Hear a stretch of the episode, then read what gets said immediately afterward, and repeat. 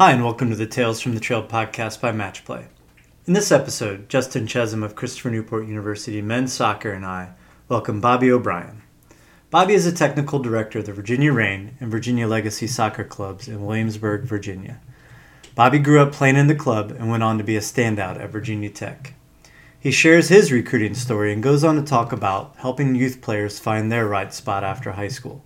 It was, ple- it was a pleasure to have Bobby on the podcast. Please enjoy. If you're enjoying the podcast and find it valuable, please consider visiting buymeacoffee.com slash matchplay. These small donations collectively help offset costs and other expenses associated with production of the podcast so I can continue to offer this service for free. Please take an extra minute to rate and review the podcast where you listen. This is a huge help. Share the podcast with whomever you think would be interested and will help in their process. Check us out on social media as well. The links can be found at matchplayrecruit.com. Bobby, I went to uh, right. Bobby. I, my my son had his first soccer practice yesterday. Did you coach? Nah, Good. Don't do it. I thought I've been thinking about that a long time, man. You know, Hags is like, you got to do it. You know, uh, So I I, I mean, I I, I coach both my kids now, and it's taken me about three years to basically figure out how to coach Knox because, you know, I, I'm either dad or a coach, and like I'm always wrong, and he never wants to listen, and Right. all that kind of stuff. But so I figured out the right balance. Piper's a lot easier to coach and a lot more responsive and can handle, you know, criticism and such. Um, so it's but at the same time, when I don't coach them and I step away and I see, you know, what they're doing or what other coaches are doing, I'm like, all right, that's it. I, I gotta fix this. So it's uh, you'll go back and forth with it for forever. There's I don't think there's any right or wrong answer, but Yeah. I think coaching them past a certain age, you know, like you know, when they're nine, ten, you know, that's probably about the time I'm starting to look like, all right, now they need somebody else. It's yeah. it's more logistics things is probably why I'm doing it right now, to be honest, than uh, than anything. So. Well, if he's any good, I'll, I'm just sending him right to you. I, I, I'll sit on the sideline with parents and chew, Uh, chew gum and have headphones in. It's so much nicer over there. Although they they badmouth you the whole time. It's funny because Mel sits on the sideline, and she doesn't come to a lot of stuff. So, but so when she does, a lot of people know who she is, and then you know they'll say things about you know the coaches, the club, or different things, and she just like eavesdrops and brings it all back to me later and laughs Good. about it. Good. That's why I always sat way away from all the parents because it just Well, it, it doesn't change. it gets to be a little much. Yeah, it doesn't change in college. Liz sits in the stands, and uh, you know she hears some terrible things. You know, Yeah. obviously outside of like you know the drunk kids getting getting rowdy, she'll hear like parents say something. And it's like I'm just gonna go tell my husband. Like, what are you doing? Uh, what, Well, I'm uh, I'm sending you a bunch of good parents next year, so uh, you'll have even more more good stuff. You know those guys though, so they're they're funny, but they won't they won't hesitate to tell you what they're thinking either. It's just pretty.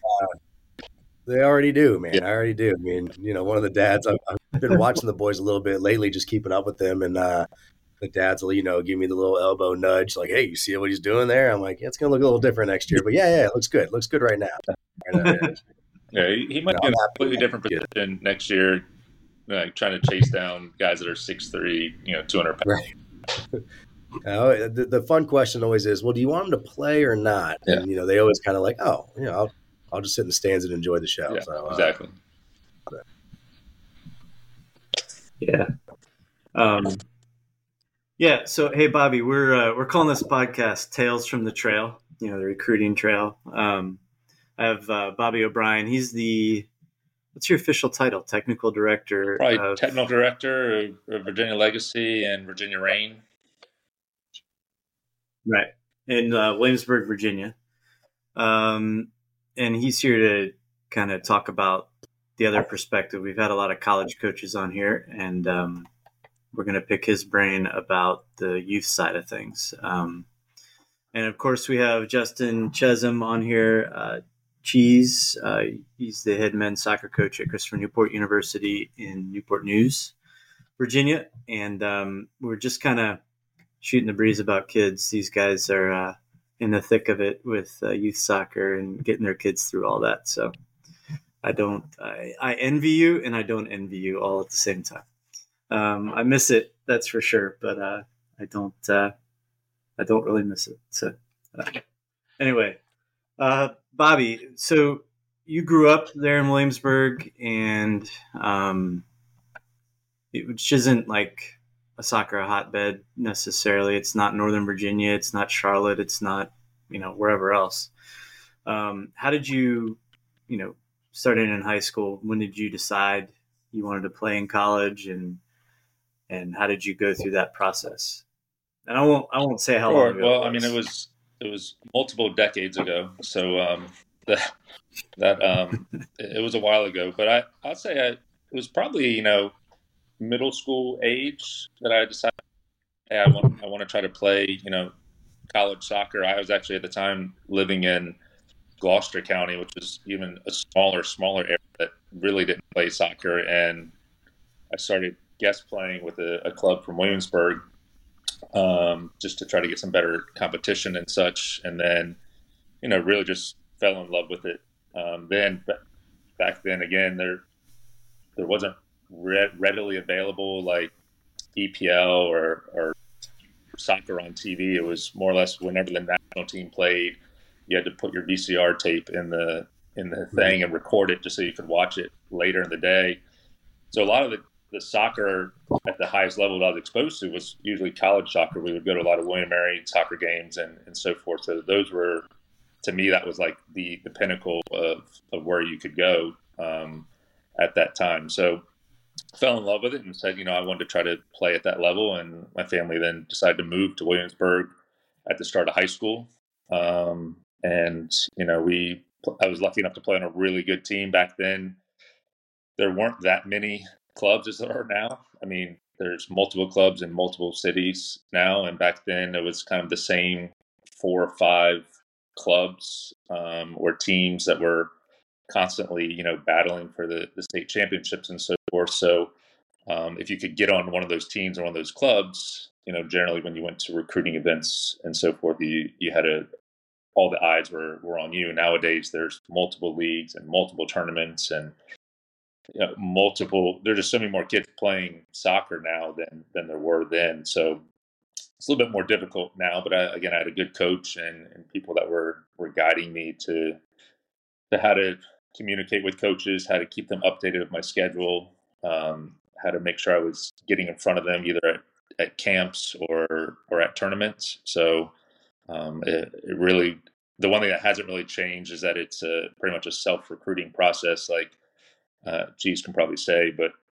you know, he he gets you know probably thousands of emails uh, over the course of the season, um, and a lot of them are probably just generic, you know, form letters and so forth. And you have to be um, specific and and really show that you want to attend that school or be at that school. And at the time, um, Virginia Tech was that option, and um, I had family ties there and so forth. So I knew a lot about the campus and, and programs and things they had. So I was able to constantly speak about those things and about my desire to be there, not just as an athlete, but you know, academically as well, which I think eventually kind of separates you from other people that may just blast out, you know, 30 or 40 emails to every division one coach or, or division three coach and half the time get their name wrong because they're just, you know, not doing the research or the information that they that they need to to make sure it's the right fit for them. Right. Um, and so, how have you seen that evolve over time? Like from when you were doing it to well, to again, now? just sheer numbers of of kids playing. Um, you know, we will have kids on our teams, and they're very good teams, but the kids on our teams going, Hey, I want to go to school X or Y. And I'm like, Well, those schools are pulling kids from all around the nation. You're not necessarily even the best player on your own team within the whole state of Virginia. So, like, we try to like educate them on the almost the levels or the tiers that, that, that they're at so that they're not overshooting you know and wasting time you know trying to chase down schools and, and levels of play that realistically probably aren't going to be interested in them and trying to steer their focus to to schools that what they're looking for athletically, but also academically, and probably most importantly, socially too. Um, we've had many kids that have gone to a school because of academics and because of soccer, and then after a year, they've come back to us and said, "Yeah, the soccer was great, but that was only four months out of the year, and the academics are great, but socially, I, am not having a good time. I'm not having a good experience with the type of people who are here, or the area of the country I'm in, or the extracurricular activities, or other sports, or things going on at the school. Um, and that's probably the biggest thing that we encourage kids to really look at. Is you know, the parents want the academics, the kids want the soccer, but are they both looking at the social aspect of, of college? It should be, you know, one of the best times of your life, and you you don't want it to be a, a burden or a job, or you, you, want them to enjoy themselves. So, trying to match up kids with their personalities that we know of them with school that we know that might fit those dynamics.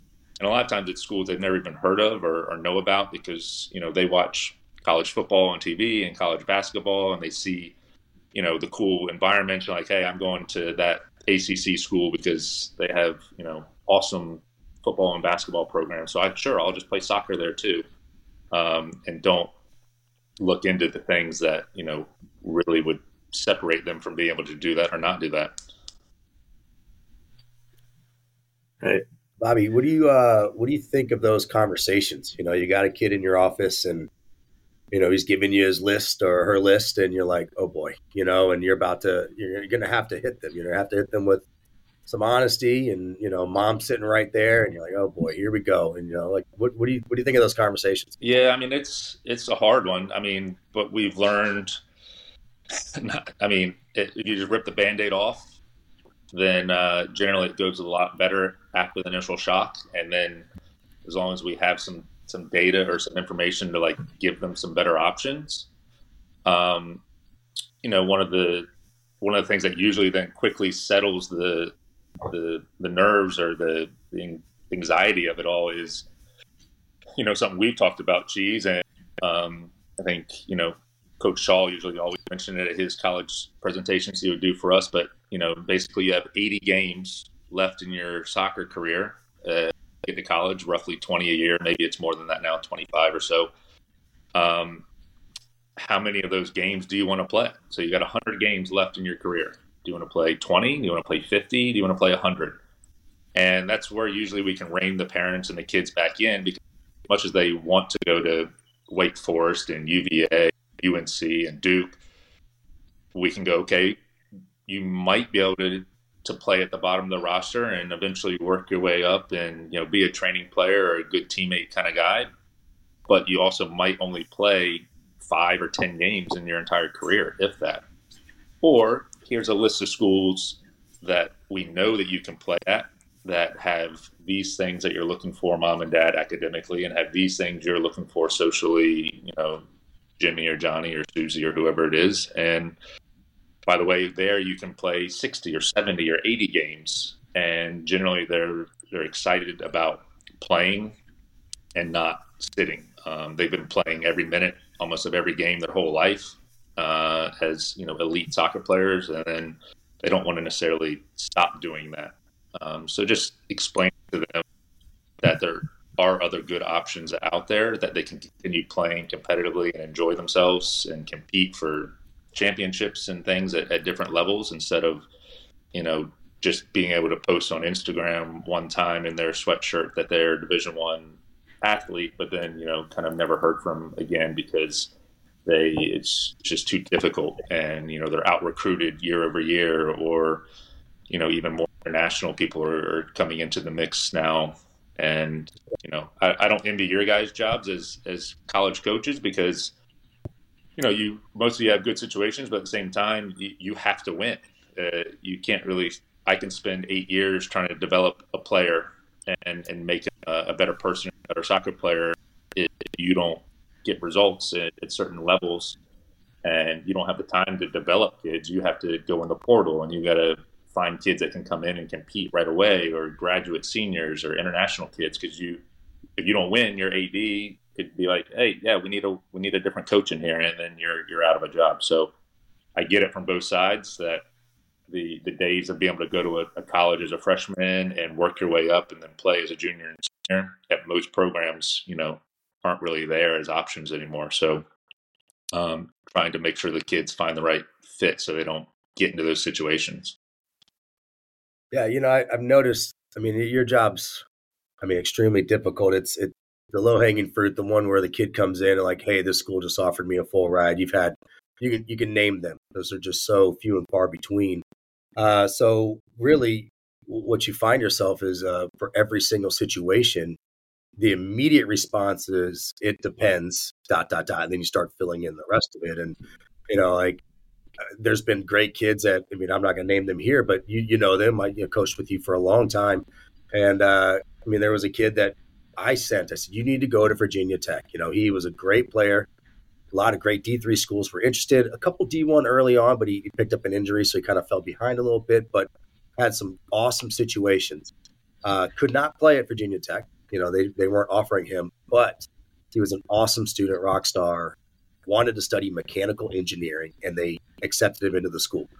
And I told the kid, I was like, well, I'm withdrawing my offer. You have to go to school there. That's the right decision for you, your family, for four and a half, five years from now. And, you know, the kid's doing great. I mean, I've kept up with the kid pretty well. And, you know, he's grateful he played club soccer. He had his awesome soccer experience as well. And so, you know, that's just one of how many, how many examples have you gone through in the last 10 years where you're like, wow, I, I can tell you a kid will walk in your room, he'll tell you his story. Mom will explain certain things, and you've got six stories that are comparable that were all a little different. This kid chose here, went great.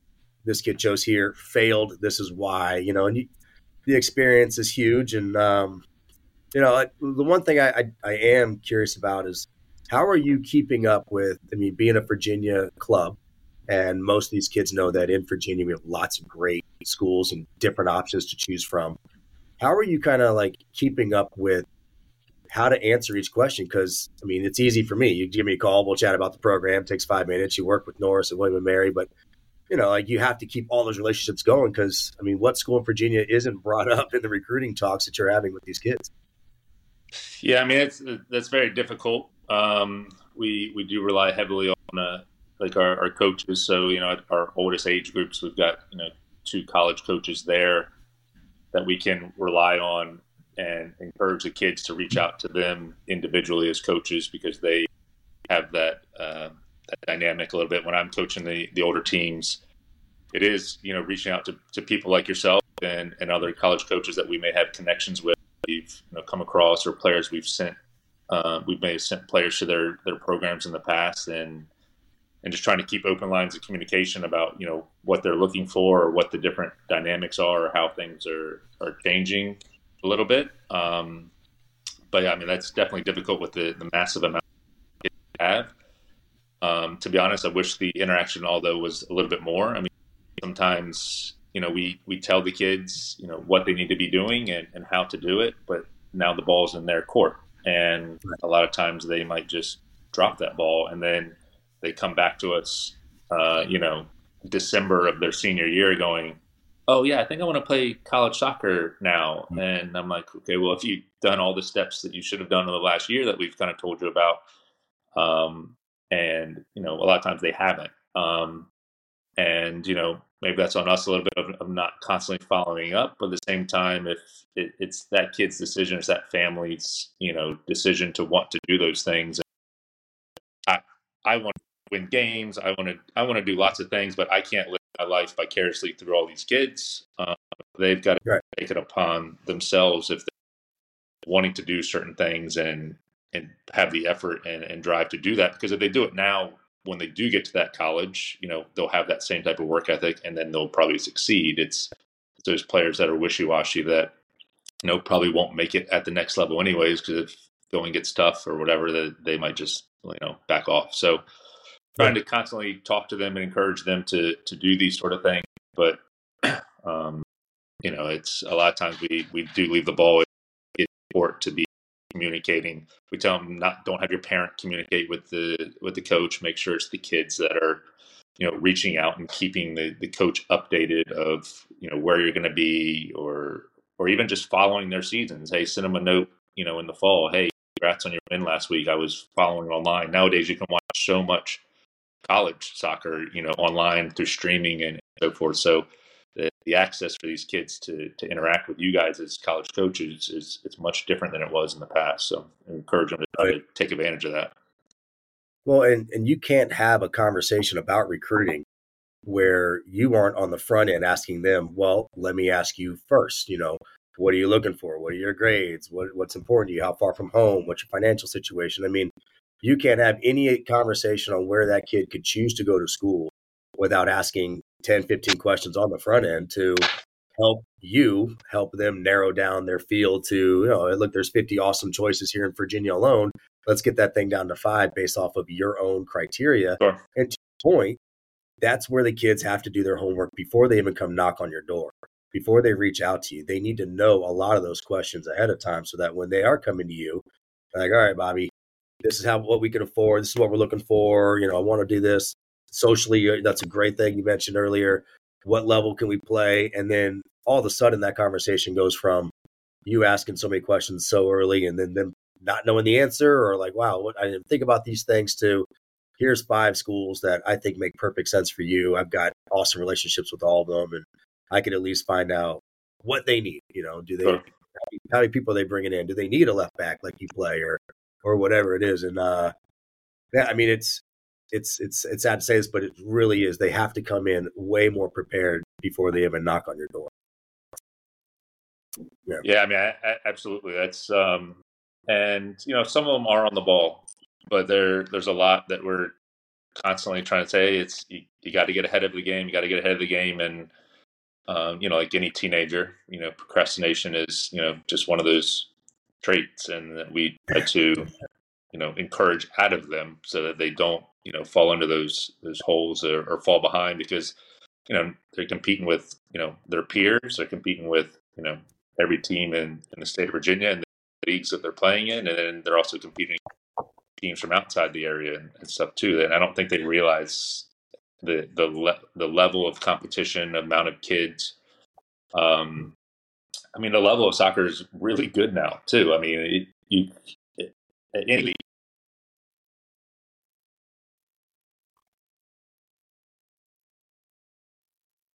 Sorry, uh, any league you can really you know find players, and you know I, I usually tell the kids, you know, when you go out and watch a game, there's 22 kids on the field. You can usually pick out the two best players on the entire field, and that's probably what most college coaches are doing. And you can probably pick out the two worst players on the field.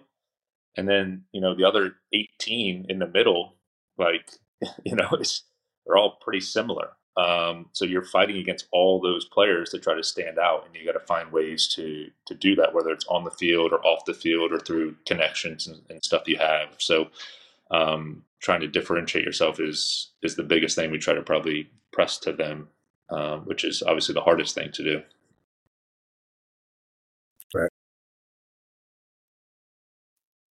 What's what's kind of like the the timeline when you're telling kids to get started as far as uh, reaching out to coaches and and what's your recommendation as to how they reach out to them? I mean, I'd say generally, I mean, for girls and boys, it's it's very different. Um, but generally, for for our club and the level of players we have, it's usually um, you know, fall of their junior year, are they starting the process? So maybe spring of their sophomore year, they're they're dabbling in some ID camps and things like that, and, and trying to you know at least get their name out there. But realistically, you know, coaches are looking at juniors and, and seniors depending on where they're at in their recruiting processes. So I'd say probably junior year, we're encouraging them to to start reaching out to to people and sending an email introducing you know yourself and kind of what team you play on what club you're from you know what your tournament schedule looks like, what league you play in, and that you know you'll constantly be following up with them with with any pertinent information as they go on. And again, encouraging them to try to different, differentiate themselves through you know as they reach out to that school is you know hey I, I'm a 4.2 you know student and you know academically I, I want to you know be an engineer and you know, I recognize that you have one of the best engineering programs, you know, on the East Coast, and I, I, really think I'd be a good academic fit for for those kind of things, or anything they can do to kind of connect themselves to the school that you know, obviously that same sentence or or whatnot couldn't go into another email to another school because um, it wouldn't be as as specified. So trying to encourage them to do those kind of things as well and do a little research on the school, um, both academically and athletically, so that they can speak to that in their initial email and, and maybe draw the coach's eye to them a little bit as well because you know they've put in a little bit more effort than than maybe the next kid that sends a similar email. Right. Yeah, I mean, I've heard all you guys cheese. Go ahead. I know what you're going to say. I uh, think. I, I don't know. Right. I wanted to follow up on it because you mentioned the guys and girls thing, and uh, yeah, I mean the timelines are incredible. I mean, it blows my mind when, when I was coaching with the a girls team to have a girl that's 14 years old in ninth grade on my team that I just picked up two months earlier, and you know the Power Five top D1 programs calling me about this kid. I'm just like, you probably won't use this kid for five more years. How are you already recruiting her? But they have to. They have to. She was a fantastic player, and I got it. You know, I'm like, oh man, that's it. Just blew my mind. You know, like they're not going to use this kid for five more years, and how different is she going to be mm-hmm. from 14 to 19 or to 20 when she finally can get on the field and help a big time program? And so it's it to to stay along that theme though. Between guys and girls, you've got you've got a really good girl in your office, or a really good guy just left what is the difference? Obviously, of the timeline, but what are those conversations like where uh, I'll just guess that the boys are mainly just focused on the soccer. Like, I want to play soccer here. They're not looking at pretty much anything else. It's my experiences with the, most of these kids in my office. And maybe the girl is looking at, oh, I like it. This is close to the beach, or I like this. You know, are you, are you noticing a theme there between the between boys and girls?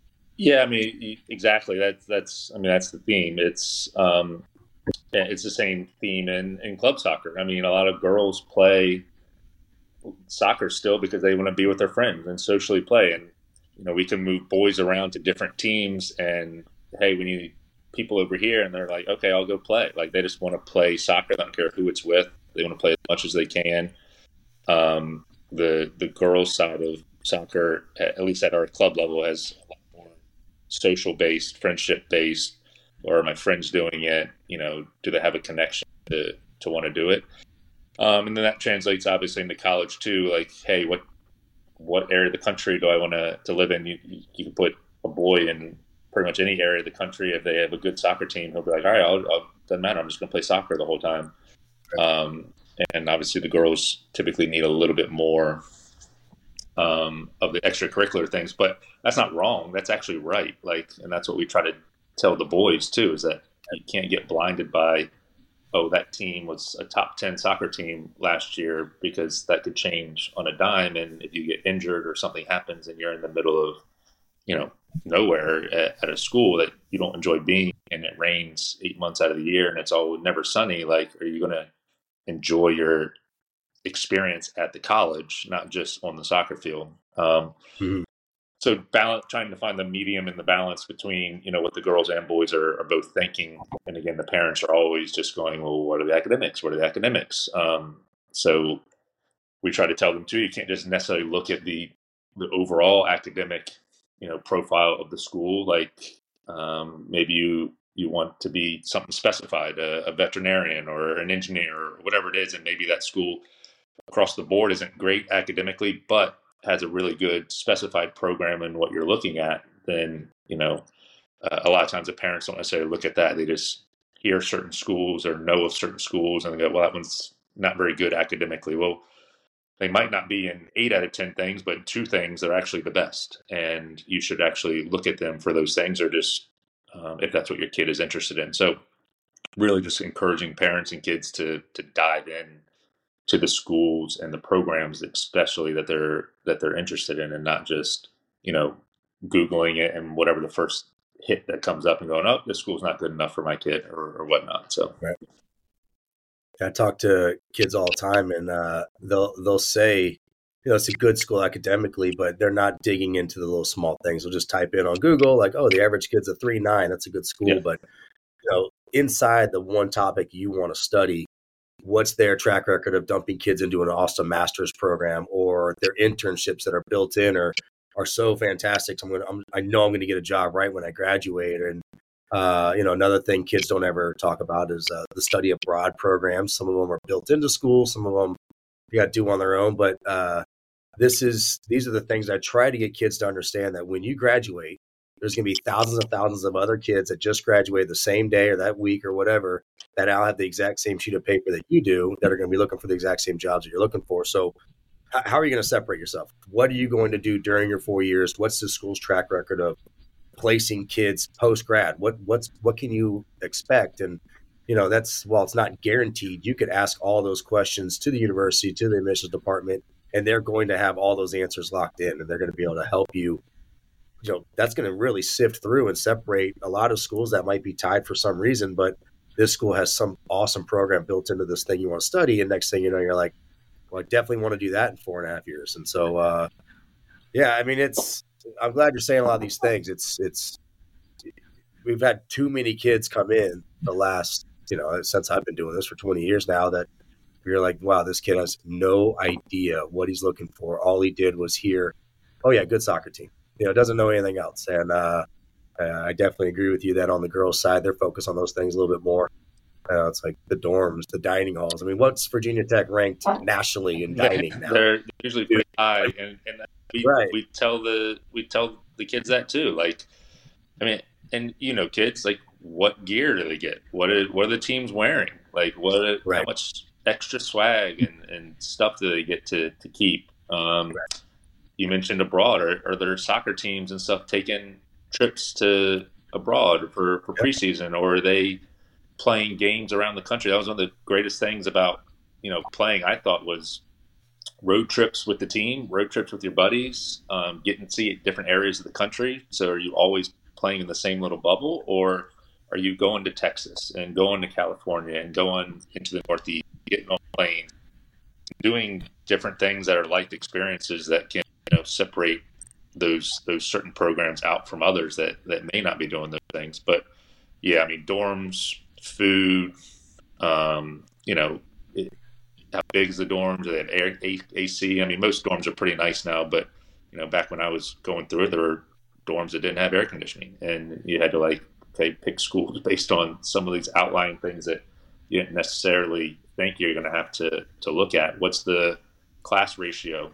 Um, you know, are you in classes that are 20 to 1 or are you stuck in a bunch of lecture hall type classes where it's 200 to 1 and some kids do better in those situations and some kids don't. They they fall behind. So um, diving into to those things i think is is really important. And you a lot of kids are just blinded by one or two key things and, and not looking at all the other things. Because you're like you said things you mentioned you're asking them to think four five six years ahead and they want to think about tomorrow and when they get to play mm-hmm. soccer next or, or whatever. So really laying it out there for them that certain decisions they make now can really affect their future and that they'll look back on it in a couple years and hopefully thank us for for driving them a little bit the right direction. Sure i would love to say x amount of kids play college soccer this year and, and post it all over instagram and stuff like that but you know more importantly i'd rather have those kids come back to me and say thank you for the advice um, mm-hmm. by going to this school and playing club soccer and getting this degree was better than going to this school and saying I played collegiate soccer, but you know now I'm behind because I had to transfer to go to grad school to do this to get that job that my buddies got, you know, because they chose a different route. So um, that's that's generally where we where we align, and some clubs are like most clubs are like that, I think. Um, and we don't you know push it to, to certain situations. We're going to make sure at least they've thought it through before they kind of make their commitment. Sure. So no, I, I, think you brought up a huge point. You're talking about travel. You're talking about being with the team, and uh, you know, I, I played. You played as well, and I, my my best memories weren't on the field. And uh, you know, I when I talk to my alums or guys that I played with, we aren't reminiscing about some big win or some goal that was scored. I, I didn't score it, but somebody else might have scored it. Uh, you know, I'm talking about the bus trips. You know, the the post win hangout session at, at the guy's house or you know uh, the guys love talking about the flights you know you go on a big flight you're going to spend three or four days together and play some awesome games but the meals on the road you know stuff like that i mean that's that's the experience that most kids you know they, they don't even think about and uh, you know, I, I we do alumni events all the time. We have a pretty strong alumni, and you know, I right when I got the head job, I, I kind of sat back and was like, I was more organizing and stuff than anything. So I wasn't just an alum doing all the hanging out and the fun stuff. I had to kind of make sure the event was running well. So it's a whole different role. And uh, I just sat back and I was listening to all the conversations. And I tell kids this all the time now in recruiting because they like to ask about culture. And I bring up uh, my alums because there's no way to really talk about culture. What coach is going to give you a bad report on the culture of their program? And so I always bring up my alums. And I'm sitting there, we're at the golf tournament, we're up there at Kiskiack, we're playing golf. We're now post, you've been to the mm-hmm. event. Uh, so we're now after the event. They're just hanging out. They're all laughing. They're all, you know, telling lies, all that fun stuff. But it's if you really sit down and you listen, you know they don't ever talk about the soccer. They never talk. That's the whole reason they were there, and they don't even talk about it. We uh, we we've had some alums that were extremely successful and had some pretty good teams, and they're not even talking about that. They're talking about some funny story that happened, or something in the locker room, or a bus trip, or you know their current lives, their wives, their kids, you know something like that, depending on how old they are, and they almost never talk about the soccer. And uh, it's it's we're talking about these kids that are making decisions because of soccer, and they don't realize that is that's like that has to be secondary or you know third or fourth down the line because the other part of it's going to be what you're going to remember for the rest of your life. And uh, you know, I just I wish more kids would try to engulf that, try to embrace that. Yeah, I mean that's a good point too with the the alumni, and I think that's important to to. And we've done that sometimes too. When we have kids that are like, "I want to go to this school." If we know we have a kid that's gone there in the past or whatever, we'll try to connect them to to get their input on on what their experience was and stuff. But um, I mean, I, I'm in group chats with guys that you know I played with, but I'm also in same group chats that have guys that played 20 years before me and you know 12 years after me, and we're all talking about the same things. And um, because you know we played with one guy who's three years younger, but he played with a guy three years younger, and he played with a guy that's three years younger, and they're all connected through individual people, and then yep. you all talk about the same things and bring back memories and stuff, and it's um, it's yeah, that's why that's why I urge kids to to want play at the next level. It's not you know necessarily I'm going to be a professional soccer player or this, you know, an extension of your competition and competing, what you've done your whole life, but also you know uh, creating a, new family for yourself or friendships and connections right. and, and, so forth and networking. Um, I think that's obviously one of the coolest parts uh, about it for sure. I'm pretty sure, yeah, anybody those kind of things would give the same answer. Is that funny, like Instagram thing that pops up? I think it's a Boston College basketball player, and he, it's like its last game press conference, and you know he starts. They ask, you know, what's he's going to miss the most, and he starts tearing up and all this stuff, and it's like a long, long pause, and he goes dinner or dinner, yeah. dinner with the guys or something like that. And everyone was like waiting, you know, elaborate answer. And he literally was like, I'm just going to miss like dinner with my buddies, like afterwards and stuff like that. And it's like, hits home. So. Oh yeah. Yeah. That's, uh, it's so, it's so accurate. It's so accurate.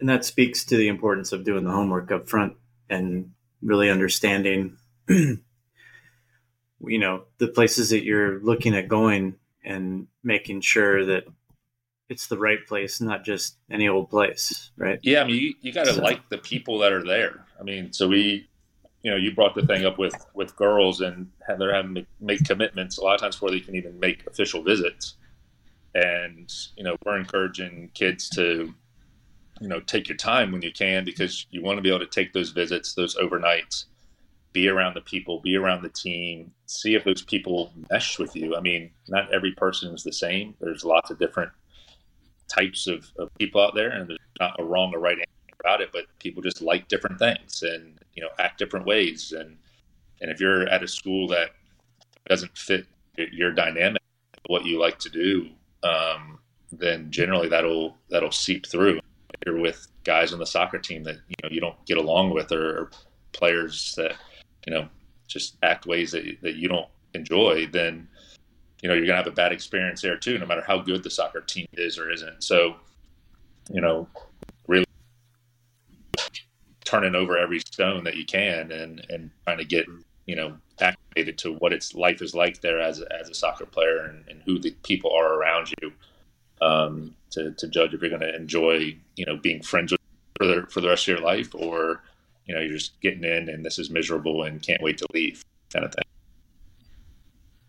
Yeah, and it's really tough. I mean, we, we brought up that girl from earlier who was a freshman, and let's let's say an offer came, and she needed to make a decision right away because they had some other superstar in California, another superstar in Texas, and basically, I'm going to you first. If if you say no in the next week, I'm going somewhere else. You have a week, and, and it's it's interesting to your point, like you just said, they they haven't been there with the team yet, or even if they have, it's it's kind of a you know they're trying to, to break any rules, of yeah. course, but think about the roster that they currently have, and then what's that roster going to look like when they get there? And I mean, ninety percent of those girls will be gone. Only the current, if you're a sophomore, only the current freshmen will still be there when you arrive, and they're going to be seniors. They're going to be focusing on their their final year. You know, they got uh, you know, whatever internships. They're they're in a whole different world. Your relationship with them is going to be small, especially once the fall ends and you're you're not playing soccer anymore. They're definitely diving into just whatever I need to do to get out of here and graduate. Um, you know, so you've got a whole locker room filled with people that you don't even know, you never met before, and uh, that's that's a tough that's a tough dynamic, tough one to choose from. And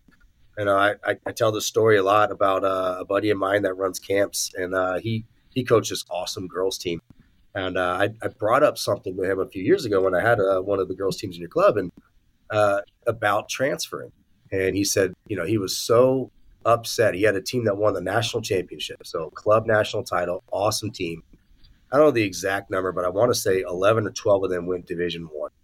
And uh, he had said that some of them were committing just because another girl committed. They felt like they had to commit immediately. And that was one huge red flag that I, I want yeah, everybody know that's not that's not the right reason for you to commit. And then the other red flag was he said nine. I never I remember that number. Nine of whoever it was, eleven or twelve girls went Division One. Nine of them transferred after the first year. And this isn't a knock on Division One. I'm not saying that, but what the alarming word is was transferred. Nine out of those girls transferred, and you know, to the point of deciding way too early or not doing enough homework on the front end, and you know, jumping the gun is clearly what's happening here, and it's it's sad. You don't want to see these kids in the portal. You don't want to see these kids. Nobody's picking a school knowing, oh, I'm going to transfer here in a year. You're not making that decision. You want to stay there. You want that to be your home, and you know, it's it's sad. I, I don't like how you know, I use the portal, so I'm, you know, I'm going to sound like a hypocrite here a little bit, but I, as a parent, as someone that, you know, actually cares about these kids, it, it does like you see a kid in there, you know him, and you go like, oh, you know, like I'm going to reach out to him. He's a good player, but like, darn, you know, like it didn't work out for him in the process. Sure. It's too bad. Um, yeah, I mean, it's not exactly the ideal scenario to have to transfer. So, um, yeah, I mean, I, I was kind of um, thinking you guys probably have specific stories of kids that have come up through the club there and then cheese you've known about and um, i guess I, I if you have like specifics you know where something worked out and something maybe didn't work out in, in another instance, you know, um, you know, just to provide, just to kind of color in like with specific examples of, of things that how things have gone for kids and that sort of thing. Yeah, I got a couple. I mean, I, there's one really good player we had a couple years ago, um, and he went to a Division three school, and they were a good soccer program, and as a freshman, he made all conference and, and so forth, and was a really good player. Um, but didn't love again didn't love socially the the, the people the, the the vibe of the school that he was he was at. So he transferred to a Division One school to not play soccer.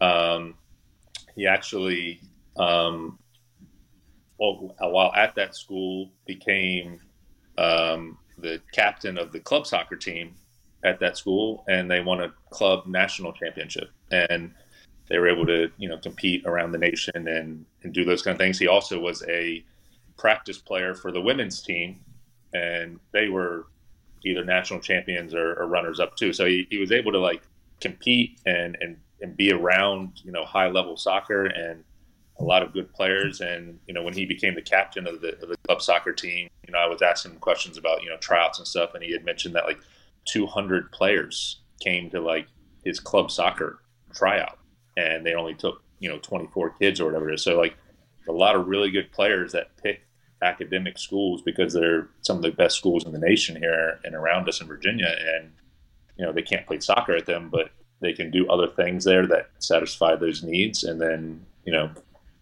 can move on. There's also players that, you know, the flip side of that when, you know, could have gone to, to division one schools and, and sat a little bit and, you know, they then choose a, a different school where they can go play immediately and then they have a great four year career and you know become two time All Americans and you know have a great experience that way. So it, it really is a individual um, to but underlying theme be hammer home that have to enjoy all aspects of of what they're getting themselves into to have the best well-rounded experience and sometimes you know that that athletic experience might not be a official NCAA level. It may be something else, intramural club soccer or something of, of that nature. And uh, sometimes it is the NCAA experience, but you got to make sure you have the social aspect or in the area if you want to live in. Um, you know, my own brother uh, went to William and Mary here in town, great academic school, great soccer program. Uh, but after two years, you know, was like, okay, I've grown up in Williamsburg. Now I'm in school in Williamsburg. I, I want to do something different social. Thing. People hang out over and over and over again. We do the same things.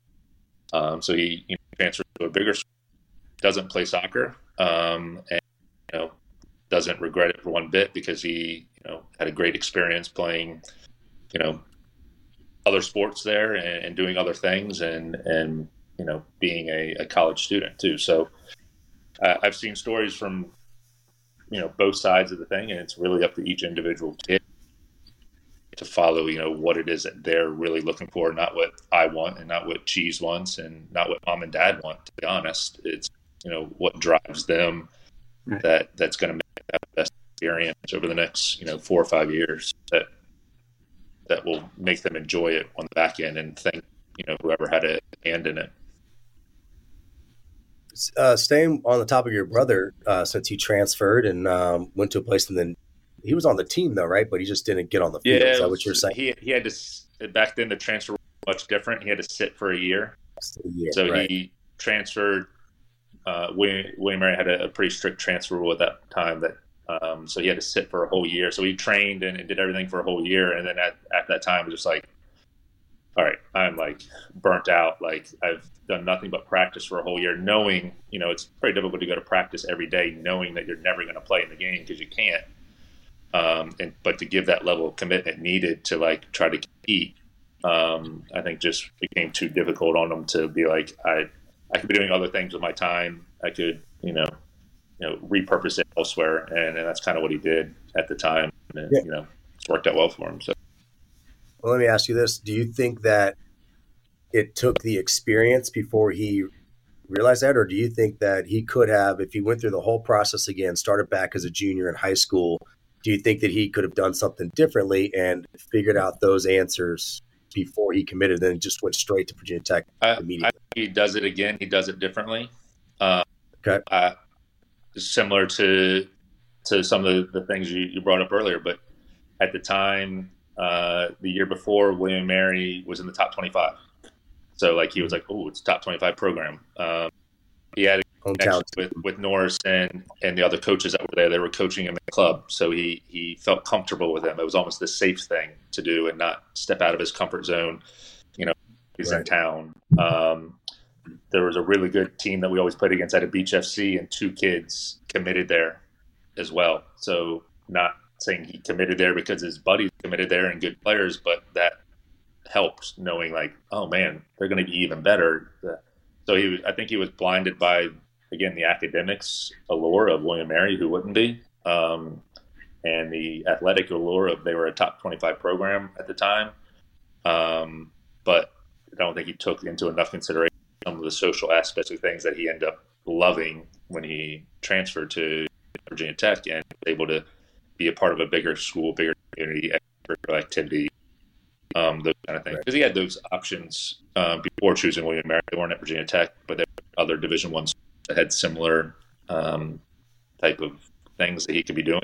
And I don't think he thought of all those things. And I think now, knowing what he knows, he would probably choose a little bit different. Although I don't think he regrets the way it's worked out. He's still great friends with those those players and connection to William Marion in town and stuff. So uh, everything works out for a reason, I think. But he would probably do it differently, I think.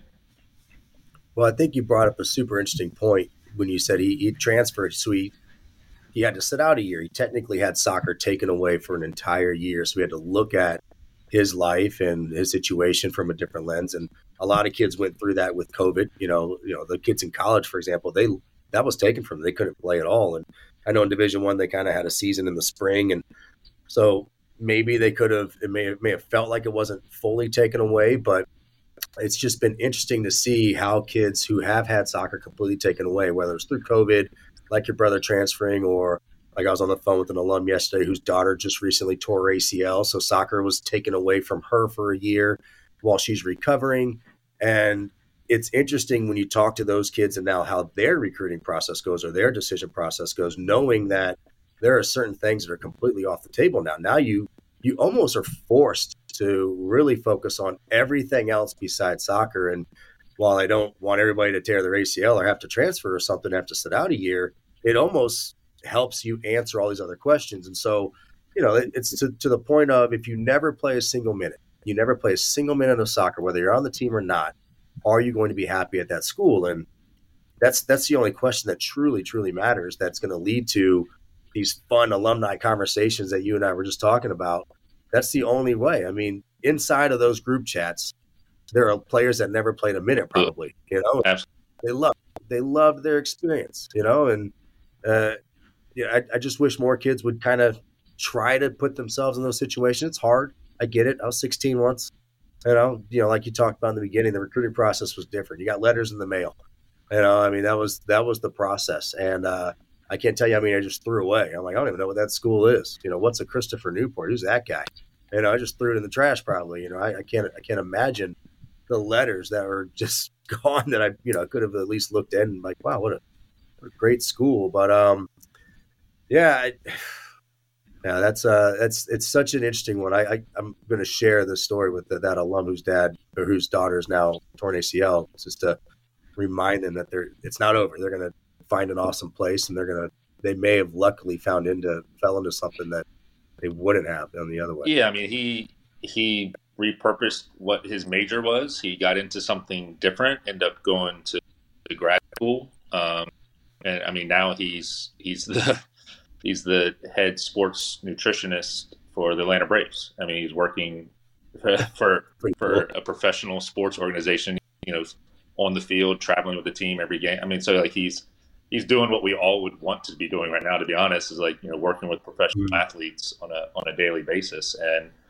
you know, he, he was a soccer guy that you know, never even liked that, but got into sports and nutrition, those type of things. Um, and again, he had that time to like re-look at okay, what do I want to do. I'm not doing soccer anymore. What do I want to do to to set myself up to to have the best you know life experiences? And and that's what he did. And I think again, a lot of kids may not do that. They're just focused on soccer, soccer, soccer, and then it gets to spring of their graduation year, and they're okay. Now what am I going to do? That soccer's over, um, and they didn't necessarily think about all the things they could be doing on the way through uh, running right. to set themselves up on the back end. You were just down there, right? I, went, I, I saw pictures. Visit them over spring break. Yeah, yeah. Were you at the Padres game? Yeah. Yeah, I'm a, I'm a Padres fan. I think I think that was the game that the Braves won. I'm like, yeah, I went to the one game they won, um, walk off in the in the ninth inning. It was pretty cool. And then that's cool, the next. I told him that like I became a true Braves fan that night. So Friday morning was my first day being a Braves fan and then they lost the next three games. So my, I, I, put the jinx on them. Generally, teams I'm fans of like don't do well, so my fault. So uh, I got a couple, Scott. You know, there's the the oldest team now. I've got four of those kids coming to us. I actually offered, I think, two other ones. One's still undecided. One's uh, going to a different school uh, for great reasons for him and his family. Uh, but there's a kid on that team that uh, I helped. I, I never really talked to the kid. I liked him a lot. I thought he could play for me. But once I heard what he wanted to study, I was like, oh, well, he shouldn't come to CNU. So I didn't even recruit the kid.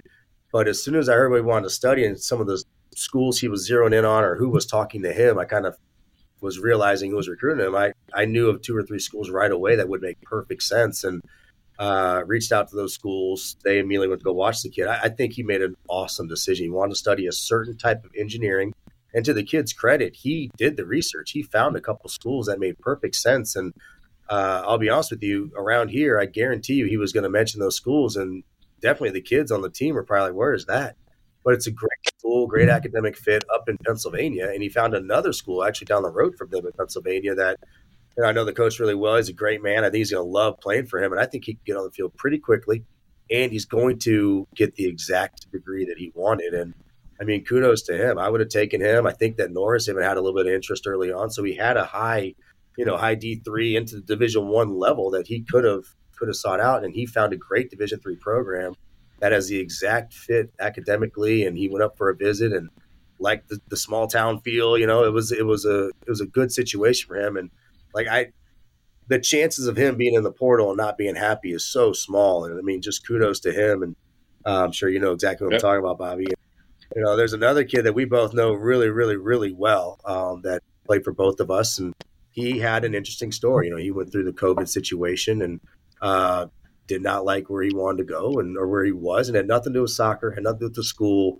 He just was like, you know what, I just need a change. Something happened to me. He needed a change. This is going to happen. So as bad as transfer portal can be for some kids because they're making the wrong decisions, I think this kid actually made a good decision early, and it just it just changed on him. It just completely changed, and kind of like your brother, it changed. Maybe maybe he did make the absolute best decision if he were to do it over again, and would still transfer.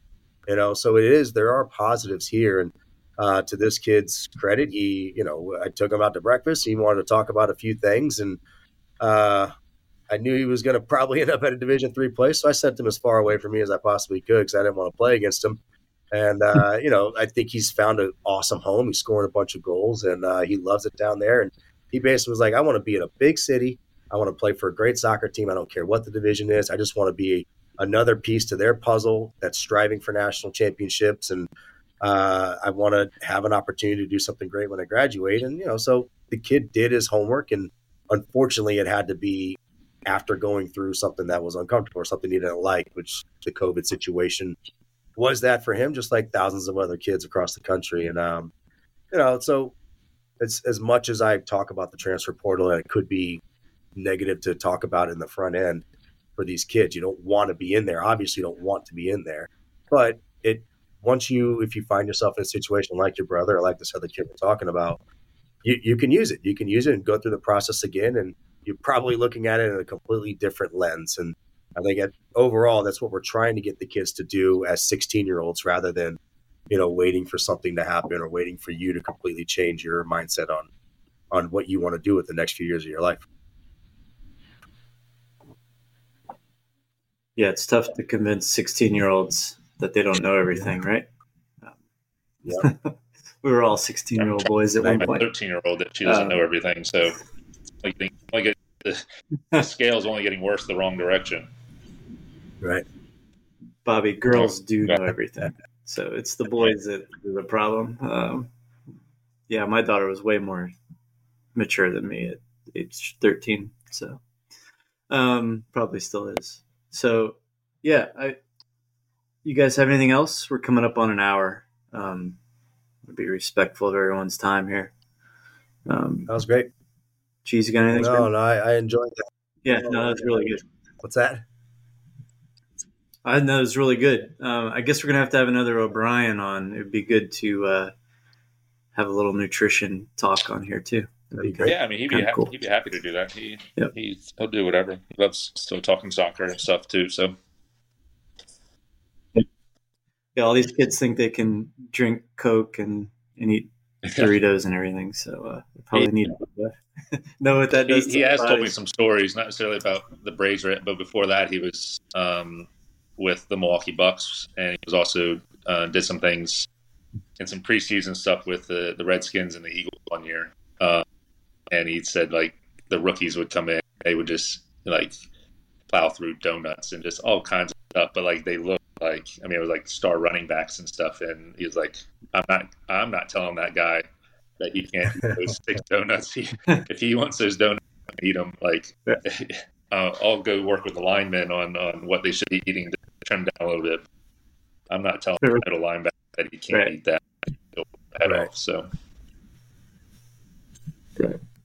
yeah, genetics are a big big help too. So uh, we don't all have those. Um, cool. Uh, yeah, if you guys don't have anything else, we can um, we can wrap it up. And um, I, it's really grateful for uh, your time, Bobby. That was really good um, to get another perspective from uh, the uh, youth was awesome. end of things. Appreciate So, you guys having me. um, Yeah, thanks, Bobby. It was awesome. yeah. So I'll uh, I'll hit stop here.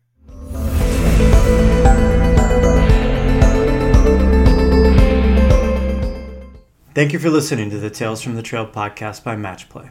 If you're enjoying the podcast and find it valuable, please consider visiting buymeacoffee.com slash matchplay. These small donations collectively help offset costs and other expenses associated with production of the podcast so that I can continue to offer this service for free. Please take an extra minute to rate and review the podcast where you listen. This is a huge help. Share the podcast with whomever you think would be interested and will help in their process. Check us out on social media as well. The links can be found at matchplayrecruit.com. See you on the trail.